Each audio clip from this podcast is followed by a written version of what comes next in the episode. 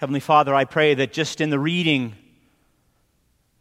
of Peter's sermon that we would be rightly convicted. Knowing full well, Lord, that our, it's our sins that placed your Son, our Savior, upon the cross. I ask, Lord, that you would, by the Holy Spirit that dwells in us and is now present in this church, that you would bring a conviction that leads to repentance, faith, and great joy.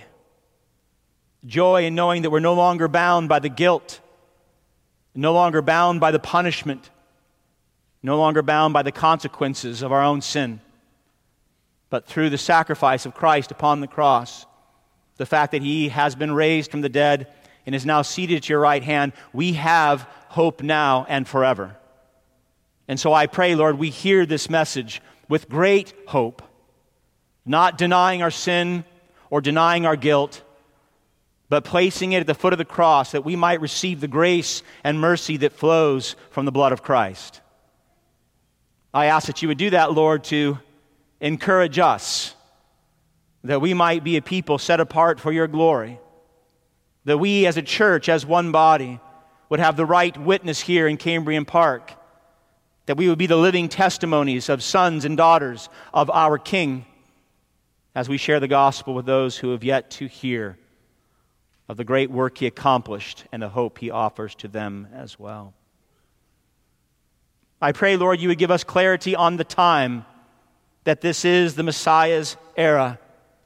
It is the time between his resurrection from the dead and his glorious return. It is a time of salvation for all who repent and believe.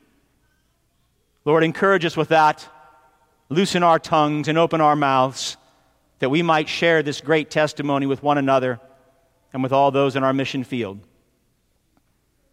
We pray, God, that you would be glorified this morning as your Spirit moves mightily amongst us, enabling us to think clearly, to be rightly convicted, to be rightly encouraged, and then to be changed this very hour. It is our desire, Lord, to be transformed to the image of your Son. That is the end. We pray that you would do that work now in Christ's name. Amen. Amen. Good morning, my beloved. So, if your Bible's not open to Acts chapter 2, that was a pretty good sermon, huh? Pastor Kirk just read? yeah, it's hard to follow that, by the way. Hard to follow that. Uh, so, this sermon is a plagiarized sermon. I'm taking it from Peter entirely. But I think that's okay because we're supposed to be preaching the Word of God. So this is probably one of the few times I'll plagiarize a sermon and tell you that and be okay with it in my own conscience.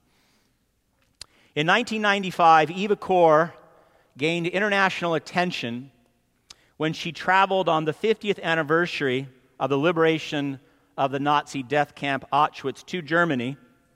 And she traveled there to meet Dr. Hans Munk at the gas chamber at Birkenau to publicly forgive him. Dr. Munk was one of the doctors who worked alongside the infamous Dr. Mengele, who you've probably heard of, conducting horrific experiments against their Jewish captives, specifically against twins. Eva and her twin sister Miriam were only 10 years old when their family was taken captive in Romania and sent to the camp at Auschwitz. She and Miriam were experimented on six days a week for four straight years. Experimented in ways that I could not, given the horrific nature, mention them from God's pulpit. By God's grace, they survived to see the liberation of Auschwitz in 1945 by the Allied forces. Their parents, their brothers and sisters, did, were not so fortunate. Having met Dr. Munk later in life, and hearing him describe to her what he said about Auschwitz as, quote, the nightmare I live with every single day, Eva decided to bring some relief to Dr. Munk's tortured soul by presenting him with a signed declaration of amnesty. So on the 50th anniversary, as they stood at the gas chamber in Birkenau, she gave him this declaration an official pardon granting Dr. Monk complete and total forgiveness for what he had done to her, to her sister, and to their family. It was one of those moments when the world stood still and God gave a glimpse of the glorious gospel of grace and the forgiveness he offers mankind through the murdered Son, Jesus. This morning, as we hear Peter preach to the crowd at Pentecost, I would like us to see our part in the death of Jesus Christ. I would like us to see the forgiveness that God grants to all who repent and believe. And I would like us to take this declaration of amnesty, the gospel of grace, to our friends, our family, our neighbors, and this community, that they too might be set free from the daily nightmare of sin and guilt we live under apart from Jesus Christ. I'd like to do that by looking at one, the Messiah's era, his time, number two, the Messiah's power, and number three, the Messiah's salvation. The Messiah, that means Savior, Messiah, the Savior, the Christ, his time, his power, and his salvation. The theme of the sermon is simple Christ grants guilty sinners peace with God. Christ grants guilty sinners peace with God. Point number one the Messiah's era. So, in the context of Acts chapter 2, the, the Holy Spirit had descended upon the 120 that were gathered in the upper room. The 120 find themselves proclaiming the works of God. They've moved to a public place. They're proclaiming the works of God in multiple languages as the Spirit had given utterance. And thousands gather around now, the 120, to try to understand what is going on. Dr. Luke tells us they were amazed and perplexed because they were hearing God worshiped in their own native language, even though it was Galileans who were worshiping God. It led some in the crowd to accuse the disciples of being drunk at 9 a.m. on the high holy day of Pentecost. So Peter, along with the 11, stand up before this crowd to bring some much needed clarity to the situation. The latter part, look at verse 14, middle of verse 14. Men of Judea and all who dwell in Jerusalem, let this be known to you and give ear to my words. Peter says, listen very closely to what I'm about to say. He's going to preach the first gospel message post Pentecost. He wants them all to hear. Verse 15, he said, For these people, the, the 120 the Spirit had come upon, for these people are not drunk as you suppose, since it is only the third hour of the day. It's only 9 a.m. Too early for them to be drunk. He says, But you are witnessing the very word of God. Yahweh declared to the prophet Joel centuries ago. Look at verse 17. Peter quotes Joel. And in the last days it shall be, God declares, that I will pour out my spirit on all flesh, and your sons and your daughters shall prophesy, and your young men shall see visions, and your old men shall dream dreams. Even on my male servants and female servants in those days, God said, I will pour out my spirit, and they shall prophesy. So Peter's saying, This just happened. He explains what they think to be a, a drunken revelry to be the prophecy of Joel being fulfilled in their midst. Now, these were pious Jews. They believed the prophecies. They expected God to actually respond to them and act in accordance with His word. And so Peter tells them, You're witnesses.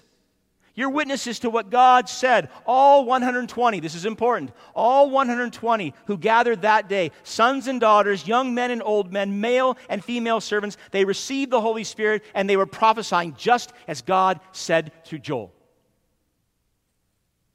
The Holy Spirit had been poured out. It was validated by the fact that they were hearing God worshiped in their own native tongues, regardless of where they were from. The significance of this moment, my beloved, cannot be overstated by Peter or by us this morning. Peter is revealing through the prophet Joel that the age of the Messiah has come. The Jews believed that God was going to send the Messiah, the son of David, a Savior to restore Israel. And Peter's saying that day is now. It started with the resurrection of Jesus Christ and it will go all the way until he comes again in glory on the day of judgment. Look at verse 19. Peter again quoting the prophet Joel. And I will show wonders in the heaven above and signs on the earth below blood and fire and vapor of smoke. Then the sun shall be turned to darkness and the moon to blood before the day of the Lord comes, the great and magnificent day. And so Peter establishes two markers the resurrection of Jesus Christ and the day when he comes again. And we're right in that time. He's telling all the pious Jews these are the last days, these are the days of the Messiah. And that was such good news because the days of the Messiah, God offers, look at verse 21. He offers sinful man salvation during this time. Verse 21 And it shall come to pass that everyone who calls upon the name of the Lord shall be saved. Not just Jew, Jew and Gentile, anyone who calls upon the name of the Lord shall be saved during this messianic era, during this time of the Messiah, these last days. And the good news, my beloved, if you don't know this, we're still in those last days. That means for you, for everyone that you know that does not know Christ, he has not come yet again in glory. And so today is the day of salvation. So if you do not know the Lord Jesus Christ as you sit and listen to this sermon, then repent and believe that you might be forgiven of your sins and receive the Holy Spirit too. This is a time of reconciliation between God and man, every tribe, every tongue, and every nation through the shed blood of the Messiah. Now, the Jews listening to Peter's sermon, they were pious Jews, and they probably thought, all of that prophecy sounds good, except for verse 21. We're pious Jews. We don't need to call out to God. We don't need to repent. We are children of Abraham.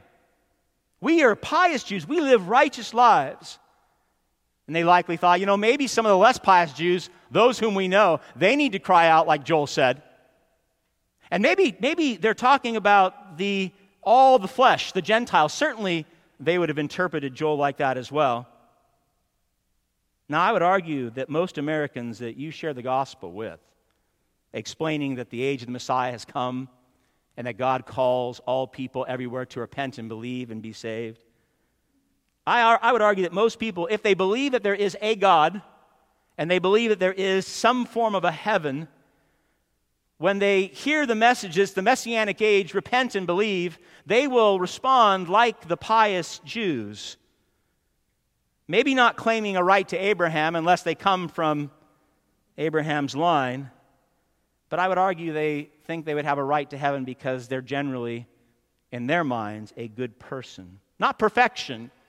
Most people don't argue for perfection or sinlessness, which, by the way, is what the Bible requires to enter heaven sinlessness, and not salvation by grace through faith in Jesus Christ, who grants us his sinlessness.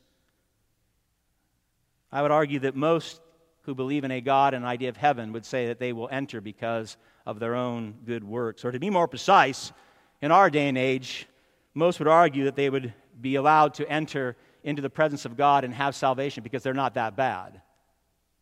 Not that bad. You see, my beloved, the Western worldview of morality has become so marginalized and so perverted from God's word that even those who embrace a works based salvation, that model that if I do good, God will receive me, it's not even if I do good, God will receive me. If I just am not that bad, then maybe God will receive me. If I don't cause that much harm. The thinking's like this I haven't committed physical murder yet. I haven't raped anybody. I haven't robbed a bank. I haven't cheated on my spouse. And therefore, the wrong conclusion is I'm not that bad. Therefore, if there is a heaven, God will grant me access. That's a very poor standard, my beloved, of coming into the presence of a thrice holy God. Many Americans, like the pious Jews at Pentecost, have concluded wrongly that they can access heaven and Christ and a holy God by not being that bad. The general response, if you share the gospel with friends and family and they believe that there's a heaven, they say, Well, I'm, I'm a good person, or I'm generally a good person, according to their standard of goodness. It's funny, when the rich young ruler came before Jesus, he was very much a pious Jew. So pious, he said to Jesus, I've kept the law since I was a child. And Jesus does not rebuke him. The rich young ruler said, Good teacher, what must I do to inherit eternal life? You know Jesus' response, Luke 18 19. He responded, Why do you call me good? No one is good except God alone. Only God is good, and only God's standard of goodness applies. But if only God is good, then the understanding is that no one is good, no, not one. And therefore, no one is good enough to go to heaven, regardless of how pious you think your life might be. So if we proclaim, if we want to proclaim the full gospel of Jesus Christ, we must do what Peter did. We must not only tell people this is the era of the Messiah, this is the time to repent and believe and be saved. We must bring the full weight of sin, an understanding that Jesus Christ was in fact murdered, and now he reigns upon those who have never heard. It's not sufficient to tell people to repent and believe. It's not sufficient to say, this is the era of the Messiah. We must do what Peter did and bring the full weight of the gospel, the full weight of the cross on those who do not know him so they can see clearly their sin before a holy God. Point number two the Messiah's power. So Peter continues his sermon, verse 22. Men of Israel, hear these words. Does it again, does it three times. Listen, hear these words. Hear what I say. Hear these words Jesus of Nazareth, a man attested to you by God with mighty works and wonders and signs that God did through him in your midst. And then he says, As you yourselves know, verse 23, this Jesus, delivered up according to the definite plan and foreknowledge of God, you crucified and killed by the hands of lawless men. Now we must remember, this is Pentecost. So this is only 50 days after the sacrificial death and miraculous resurrection of Jesus from the dead. 50 days. So Peter reminds these men of Israel of all the mighty works and the wonders and signs that God did through this Jesus, this man. Works many of them had seen with their own eyes certainly most, if not all, had heard eyewitness testimonies of Christ feeding the thousands and raising the dead and giving sight to the blind. Works attested to the fact that Jesus Christ was, in fact, their long awaited Messiah, and that Jesus Christ was, in fact, the King, and therefore what? The kingdom had come. There was no denying that. In Luke chapter 11, verse 20, after casting out a demon, Jesus said, If it is by the finger of God that I cast out demons, then the kingdom of God has come upon you. And so Peter says to his crowd in verse 22, You yourselves know these things. They can't deny it. They were there, they saw it, they know the kingdom of God is here. And then Peter drops the hammer. Look at verse 23. He says, This Jesus, the one affirmed by God as the Messiah, this Jesus, delivered up according to the definite plan and foreknowledge of God, you crucified and killed by the hands of lawless men. What a sermon. What a first sermon. Peter's very careful to ensure that those listening understand that the death of Christ upon the cross was purposeful that was part of God's ordained plan. It was not an accident, it was not a, a an un, uncomfortable circumstance. But verse 23 again, according to the definite plan and foreknowledge of God. In other words, the horrific execution of Jesus Christ upon the cross had been ordained by the Father, Son, and Holy Spirit before the foundations of the world. This was not an accident. From eternity past, it was God's plan to crush his son. Isaiah 53, verse 10, written centuries before his death. It was the Lord's will to crush Jesus and cause him to suffer. And though the Lord makes and, th- and though the Lord makes his life an offering for sin, he will see his offspring and prolong his days. But after affirming that this was God's plan all along to crucify his son upon the cross, that Christ might die for the sins of many, after affirming this, he then reveals, Peter then reveals the means by which this death took place. Verse 23 again. You, he said to the crowd, you crucified and killed him by the hands of lawless men. You, men of Israel, you pious Jews, handed Christ over to who? The lawless men, the Romans. And together you cooperated in the murder of God's Son. And not just any murder, but murder upon the cross, the most barbaric and shameful form of punishment perfected by the Romans. This was the means by which God exercised his will. So, in perfect accord with God's sovereign will that the Christ would die, Jew and Gentile acted of their own free accord to put God's Son to death. In other words, Peter makes it clear that all mankind was represented at the cross Jew and Gentile, then and now, complicit in the murder of the Messiah, participating in the death of God's Son. Peter wanted his audience, and I believe he would want us today to feel the full weight, the full weight of your participation in the murder of God's Son. He'd want us to feel that. And if that were not sufficient, to have those Jews re listen again to verse 21 and Joel's call for them to cry out for mercy. If that was not sufficient, Peter continues and he says, Oh, by the way, the one Jesus of Nazareth that you murdered, he's alive and he's reigning. A terrifying thought for those complicit in the execution. It's one thing to commit murder as long as the person you murder stays dead. Christ did not stay dead. Look at verse 23. God raised him up, loosening the pangs of death because it was not possible for him to be held by. He was far too righteous. But more importantly, it was part of God's plan for him to live. The earthly courts say, You must die. God's heavenly court said, You will die and then you will live again. As God had purposed, not only to crush his son to pay for the sins of many, but then to raise his son from the dead on the third day in fulfillment of the scriptures that many might be raised too.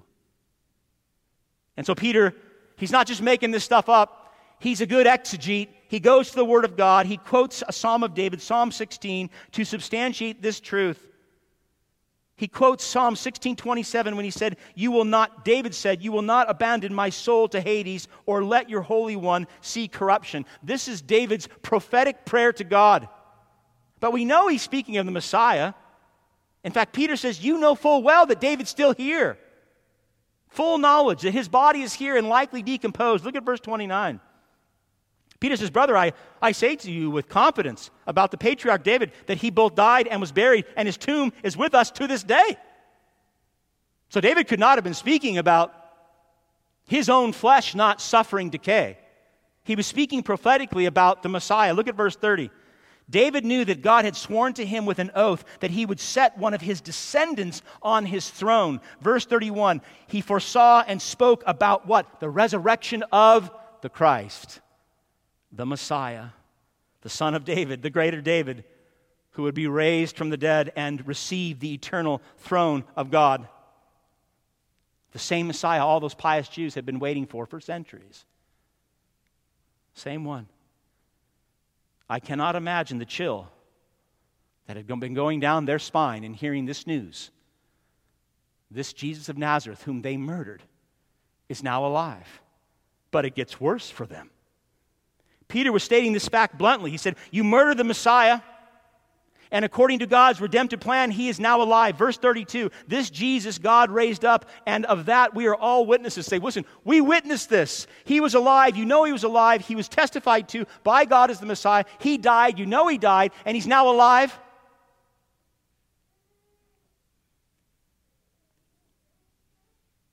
My beloved, it had been bad enough if they had just murdered God's son.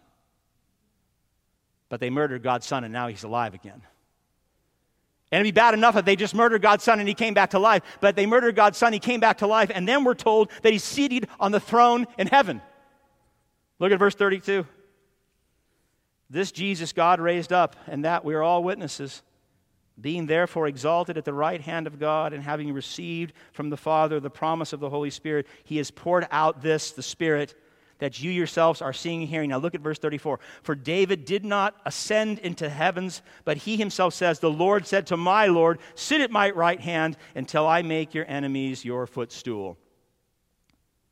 So the proof that Christ was seated upon the throne is the fact that the Holy Spirit was in their midst. Verse 33 Being therefore exalted at the right hand, he, Jesus, has poured out his Spirit that you yourselves are seeing and hearing.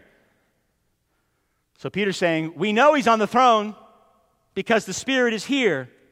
And then Peter draws from another Psalm of David, Psalm 101, not only to affirm the resurrection of the Lord, but the ascension to the seat of power. The right hand of God was the right hand of power. It was the, it was the center by which all power would be exercised over the heavens and the earth. The Lord said to my Lord, that's not David talking to God. That's God the Father saying to the Son, Sit at my right hand. The Lord said to my Lord, God the Father said to God the Son, Sit at my right hand. For how long? And this had to be the part that caused them to stop breathing. Until, God the Father says, until I make your enemies your footstool. Until every knee bows before the throne every knee. I guarantee you there was no one sleeping in the middle of Peter's sermon.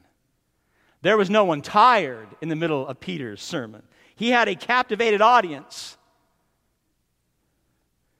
Peter's use of the Old Testament and the undeniable fact that the Holy Spirit had descended upon them. They knew that what Peter was preaching was true. And they knew it. That this Jesus of Nazareth was, in fact, the son of David. He was, in fact, the long awaited Messiah. All those present realized that in cooperation with the Romans, they were complicit in the son's murder. But according to his plan of redemption, God raised him from the dead and seated him as ruler over everything. They murdered the Christ. The Christ rose the Christ ascended, the Christ is seated at the right hand of God, and then God the Father says, Every one of your enemies I will put under your feet, I will punish. And if there is a mic drop verse in this sermon of Peter's, it's verse 36. Let all the house of Israel therefore know for certain that what? God has made him, Jesus Christ, both Lord and Christ, the Messiah. This Jesus, by the way, whom you crucified. It's amazing they didn't start running for the hills. Whom you crucified. Their Messiah. These are pious Jews. They were waiting for him to come, the son of David, to establish the reign. Their Messiah, God says, He is the Lord. He is God, Lord of Lords, King of Kings. You killed him. Whatever foolish thoughts they had about entering the presence of God because of their own righteousness, or because they were children of Abraham must have become to them utterly foolish. Must have in that moment. They were murderers. They were murderers. And not just murderers, but murderers of God's Son. Murderers of God's Son who is now alive, exalted in power, and promised to bring every single enemy into submission, including them. Up to this point in the sermon, there's not a lot of encouragement for the pious Jew listening to Peter preach. I imagine they went back to verse 21 when they heard Peter say, Joel's prophecy, everyone who calls upon the name of the Lord shall be saved. Suddenly, that verse had great relevancy to them. Their piety, their self righteousness, their being children of Abraham meant nothing in the light of the fact that they murdered God's son. Their guilt was upon their heads, the blood was upon their hands. This crucified, risen, reigning king was going to punish all those who do not seek mercy. My beloved, lest you say, oh, those poor Jews, those poor, foolish, pious Jews, every sin that you have ever committed Every sin that I've ever committed, every sin that we commit is against this same king. David was blinded by the fact that he had committed adultery against Bathsheba and murdered Bathsheba's husband Uriah. And it wasn't until the prophet Nathan came to him and held him into account that he realized the depth of his sin. He was an adulterer, he was a murderer. And then when he prayed to God, do you remember what he prayed? He didn't seek forgiveness from Bathsheba. He didn't go to Uriah's family and say, Please forgive me. I'm sure he did at some point. The first thing he did, though, in Psalm 51, he cries out to God, Have mercy on me, O God, according to your steadfast love. According to your abundant mercy, he says, Blot out my transgressions. Now listen to this. He said, For I know my transgressions and my sin is ever before you. Against you, you only have I sinned and done what is evil in your sight so you are justified in your words and blameless in your judgment against me, Peter said. Our sins, every one, big and small, are first against our thrice holy God. They are first against Jesus. Every sin that you have committed, are committing, or will commit is a rejection of this King. It's a rejection that his kingdom has come. Our sins, big and small, are saying to God, we don't want Jesus as our king. We don't want his kingdom. We don't want his laws, and we don't want his way of life. Every single sin we exercise, we are saying to God, away with him. Every single sin, when we participate in it, we are saying, as the crowd did on that horrific day, crucify him, crucify him, away with him, he's not our king.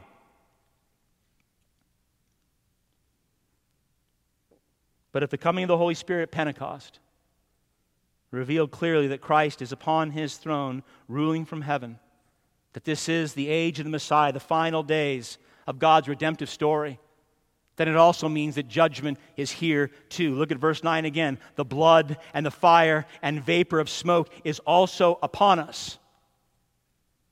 And the Messiah who was murdered by our sins is alive, and he is reigning over the heavens and the earth, and he promises, the Father promised, that every single enemy of the Messiah will be placed under his feet, will be punished for our rebellion, then the question for us right now is what hope is there? What hope was there for the pious Jew standing there at Pentecost listening to Peter preach? What hope is there for you as a sinner? What hope is there for all your family and friends who have yet to come to a saving grace in Christ? How can anyone who has participated directly or indirectly, in the murder of God be forgiven by God. How is that possible? We've seen one, the Messiah's era, two, the messianic power that he now exercises. I want to give you point three because I don't want you to leave like this. This is not the end of Peter's sermon. And praise God, it's not the end of this one. Point number three the Messiah's salvation. How did all those present respond to Peter's sermon. They're thinking the same thing we're thinking. What hope could we possibly have if we participated in the murder of God's Son? Verse 37. And when they heard this, Peter's sermon, when they heard this, they were cut to the heart. And they said to Peter and the rest of the apostles, Brothers, what shall we do? Brothers, how are we to survive? Brothers, how are we to not be punished by God eternally? The full weight of Peter's sermon, the full weight of God's word, the full weight of the Holy Spirit dwelling now in their presence had come upon them, and we are told, Dr. Luke says, they were cut to the heart. No more games. No more fooling around with the old covenant and their sacrificial system. No more thinking, I'm a child of Abraham. I live according to the law. Their hearts and their minds were rightly cut through because they realized, maybe for the first time, they realized they were de- dead sinners needing to be made alive. Guilty not only of rejecting the Messiah when he had been there, but guilty of putting him to death. Guilty of sin upon sin, of not putting their faith in this Messiah, but putting their faith in their own works. How could a story like this end well? It wouldn't be a story on Netflix today. How can a story like this end well? It cannot, if not for our good and gracious God. It cannot end well if not for God.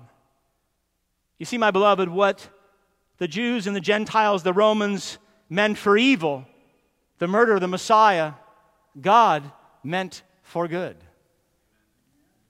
Salvation by grace through faith in the murdered, risen Son for all who repent and believe. They cried out, Brothers, what shall we do? Verse 38. Peter said to them, Repent and be baptized, every one of you, in the name of Jesus Christ for the forgiveness of your sins, and you will receive the gift of the Holy Spirit. Do you notice the solution to the universal dilemma that all mankind finds himself in, guilty of our sins, guilty of murdering the Christ before a holy God? It's not another old covenant practice. Peter doesn't say, pious Jews, go sacrifice 10 bulls, seven goats, and do up another grain offering. After all, it's Pentecost.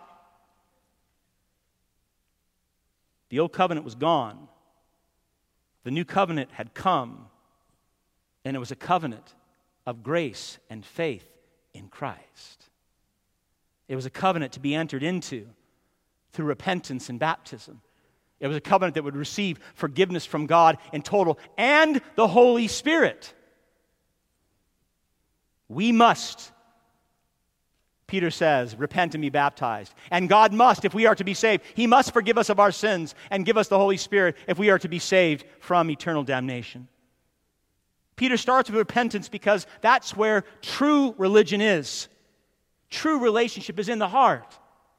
And so Peter's audience now realizing they're guilty, they're cut to the heart. Peter says, With the godly sorrow the Holy Spirit has now given you, and that is the gift. My beloved, when you come to an understanding for the first time in your life that you are a sinner before a holy God deserving of eternal punishment, that is a work of the Holy Spirit. You don't think that on your own. We don't come to that conclusion in the flesh. That's a work of God. A godly sorrow, not because we've sinned and we got caught. A godly sorrow because we've sinned against a good, gracious, and loving Father. Peter says, Repent of this. They knew what that meant. Turn from it completely. Do a spiritual about face from your flesh, your sin, your self salvation, and turn to Christ. Confess your sins before this holy God. See the depth of your rebellion. Turn away from the sin, turn to God, and live. And he says, in light of this internal turning, this cutting of the heart and turning away from sin and turning to God, he said, now be baptized. The external manifestation of the internal work of God. Look at verse 38 again. Repent and what? Repent and be baptized, every one of you, in the name of Jesus Christ. Now, John the Baptist, at the beginning of Jesus' ministry, three and a half years earlier, was baptizing people and calling them to repent too. But here, Peter says something quite different. He says, Repent and be baptized in the name of Jesus Christ. So, why does he do that? Because the whole new covenant is based upon grace through faith in who? Jesus Christ. This was the means, this was the mode. Why so important that it was Jesus Christ? Why the name of Jesus Christ? Because they accepted or had to accept the fact that the kingdom had come. Christ is that new king. And therefore, their allegiance to him was everything. It was everything. He's the new king. He's seated upon the throne. He's the only one that has the power to save. And therefore, Peter says, Be baptized in the name of this Jesus.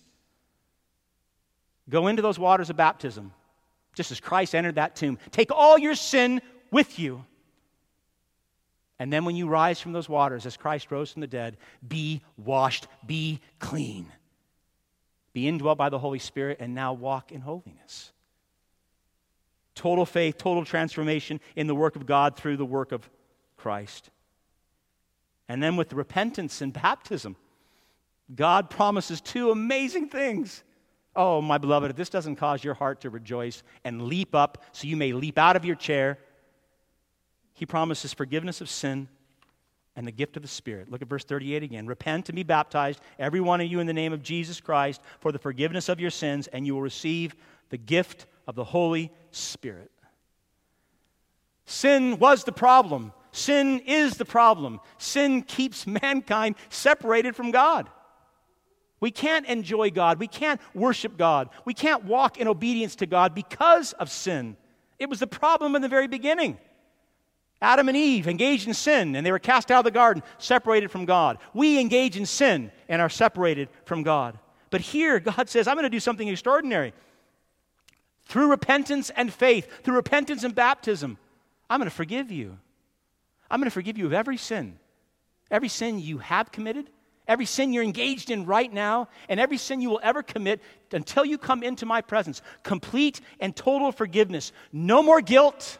Oh, my beloved. No more guilt. No more guilt. No more separation from God. The intimacy that you long for, the joy that you're missing the obedience, the desire in your heart to obey every single word that God says is a result of sin. But here God says, Your sin is no more. I've washed you clean. In Christ, you are, if you're in Christ, if you've repented, you've been baptized, in Christ, you are completely forgiven. This very morning, all your sins, every one. White as snow. I don't know if you know, clean snow is pretty white. Your character nature in Christ, you have received his absolute holiness. You are white as snow. You think, oh, well, that, that'd be sufficient. But God is so gracious. He says, and I'm going to give you a gift. Through your repentance and faith, through your being baptized, I'm not only going to forgive you your sins, I'm going to, I'm going to give you a gift. I'm going to give you the greatest gift I could possibly give the Holy Spirit of God. The Holy Spirit of God. Not the gifts of the Spirit, those will certainly come with the Spirit dwelling in you, but the gift of the Holy Spirit Himself. The third person of the Holy Triune God dwelling in you, captivating your heart, captivating your mind, dwelling in you, loving you sanctifying you, making you holy, guiding you through this pilgrimage. He, he's the gift. He is the great promise that God the Father and God the Son made, said, I will send the gift of the Spirit. The great promise revealed here at Pentecost was that through repentance and baptism, God would forgive their sins and send the Holy Spirit to them. What a relief for our pious Jews on that momentous day. What a relief for their guilt ridden heart hearing Peter tell them, You're a murderer and you murdered God's son. No doubt. Deuteronomy 32 35 was going through their minds, and they were thinking, God said, Vengeance is mine, says the Lord, I will repay. They were pious Jews, they knew that verse. But instead of vengeance, what they rightly deserve, they get mercy. Instead of being repaid for the murder of God's Son, they receive grace, they receive total forgiveness, and they receive the gift of God Himself, the Holy Spirit. And this is what God offered to them and to all flesh, Jew and Gentile, throughout the centuries, and what God offers to you this morning. Look at verse 39. This sermon just gets better and better. For the promise, Peter says, is for you all the Jews at Pentecost, and for your children, the generations that will follow, and for all who are far off, Jew and Gentile throughout the whole world. That's us. Everyone whom the Lord our God calls to himself. My beloved, this is the great hope of the gospel of Jesus Christ for you. It is the great hope for your neighbor for this nation, for this community in the midst of these evil times. Luke tells us that Peter said in verse 40, or Peter, with many other words, Peter bore witness and continued to exhort them, saying, Save yourselves from this crooked generation. This sermon of Peter's was much longer. You say, well, shouldn't our sermons be shorter because Peter's sermon was short? It was much longer. He was ta- calling upon the Old Testament. But notice what he said save yourselves from this crooked generation. Repent and believe. Be baptized in the name of Jesus. Receive the full forgiveness of your sins and be indwelt by the Holy Spirit. That's how you save yourselves from this crooked generation. I don't need to tell you how bad things are, my beloved. You're in it. You're in it every day. Through repentance and faith, God forgives sins, and He sends the Holy Spirit to enable you to walk in it. We will see next week that 3,000 3,000 of those listening received the word of God proclaimed by Peter. They repented of their sins, they were baptized, they were indwelt by the Holy Spirit, and they were added to the church. First church. Before I close, though, I want to go back to our story about Eva and Dr. Monk. For 50 years, Dr. Monk lived with the life debilitating guilt of his unforgivable sins against Eva, her sister Miriam, and likely thousands of other Jews he mutilated and put to death at Auschwitz. But through Eva's personal declaration of amnesty, he was given an opportunity for the first time to heal, to experience the refreshing and freeing power that comes when our guilt is truly forgiven and truly forgotten by our debtor. My beloved, Christ died to relieve the burden of your eternal guilt. He gave his body and blood on the cross to relieve you of your rebellion, your sin, and your participation in his own murder. He died to grant you an eternal declaration of amnesty, signed by the King himself and sealed by the Holy Spirit. If you had this declaration in your hand, it might read something like this The Lord declares to you, listen, this is what Jesus says to you. Though in your venom you procured my death, I forsook my life to grant you breath. No longer enslaved by guilt and fear, I sent my spirit to draw you near. So walk in freedom, a creature made new, loving one another as I have loved you. Oh, dear child, your guilt is no more. So set your gaze on that golden shore. Walk in holiness, forgiveness, and love, knowing that I, your Lord, reign from above. I think that's what the declaration might say. I imagine for 50 years, Dr. Munk tried to hide, deny, or rationalize his sin away, but his conscience remained burdened because his hands were covered with blood. Blood only a crucified Savior could clean. My beloved, as long as you deny or diminish the sin that you have done, you remain under the weight of a guilty conscience. But if you go to the cross of Christ, if you go to the cross of Jesus, whom you crucified, there is forgiveness and there is joy. I'll close with a little Bunyan. Can't go wrong with that. In Pilgrim's Progress, he describes Christian making his way up to Calvary, to the cross of Christ. Listen. Up this way did burdened Christian run, but not without great difficulty because of the load on his back.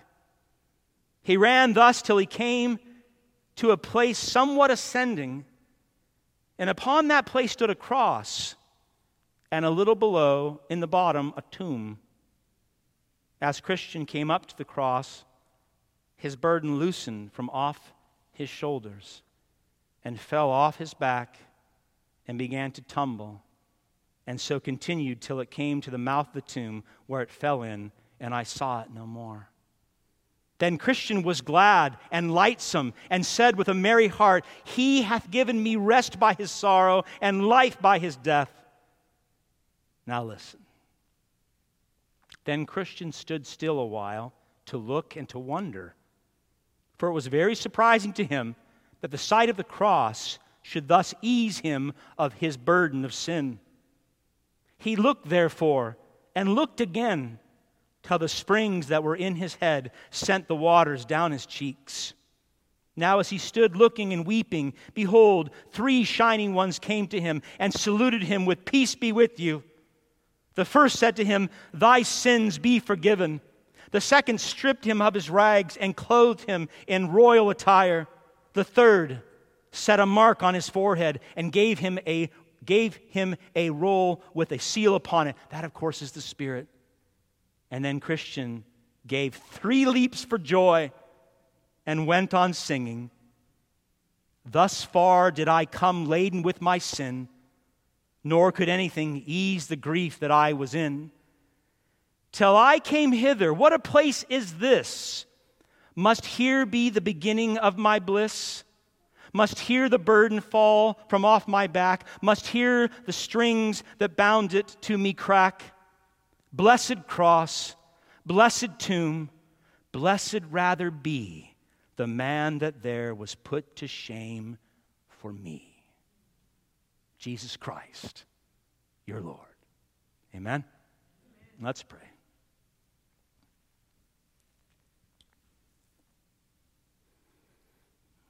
Heavenly Father, we want a right, holy conviction to be upon our hearts and minds this morning not to bring discouragement, to bring relief, that we might bring every sin, past, present, and future, to the cross of Christ, that we, like Christian, might see our sins tumble into that tomb and be no more. I pray, Father, you would grant us your mercy and grace through Christ, that we would, this day, if we have not, we would repent, we would be baptized, and we would receive the full forgiveness that comes through the cross of your Son and receive your Spirit. We are so thankful, Lord, that you've done this work in some of us. I pray you would continue to do that great work, Father, that we would realize the incredible blessing that we have of being saved by your grace through faith in your Son.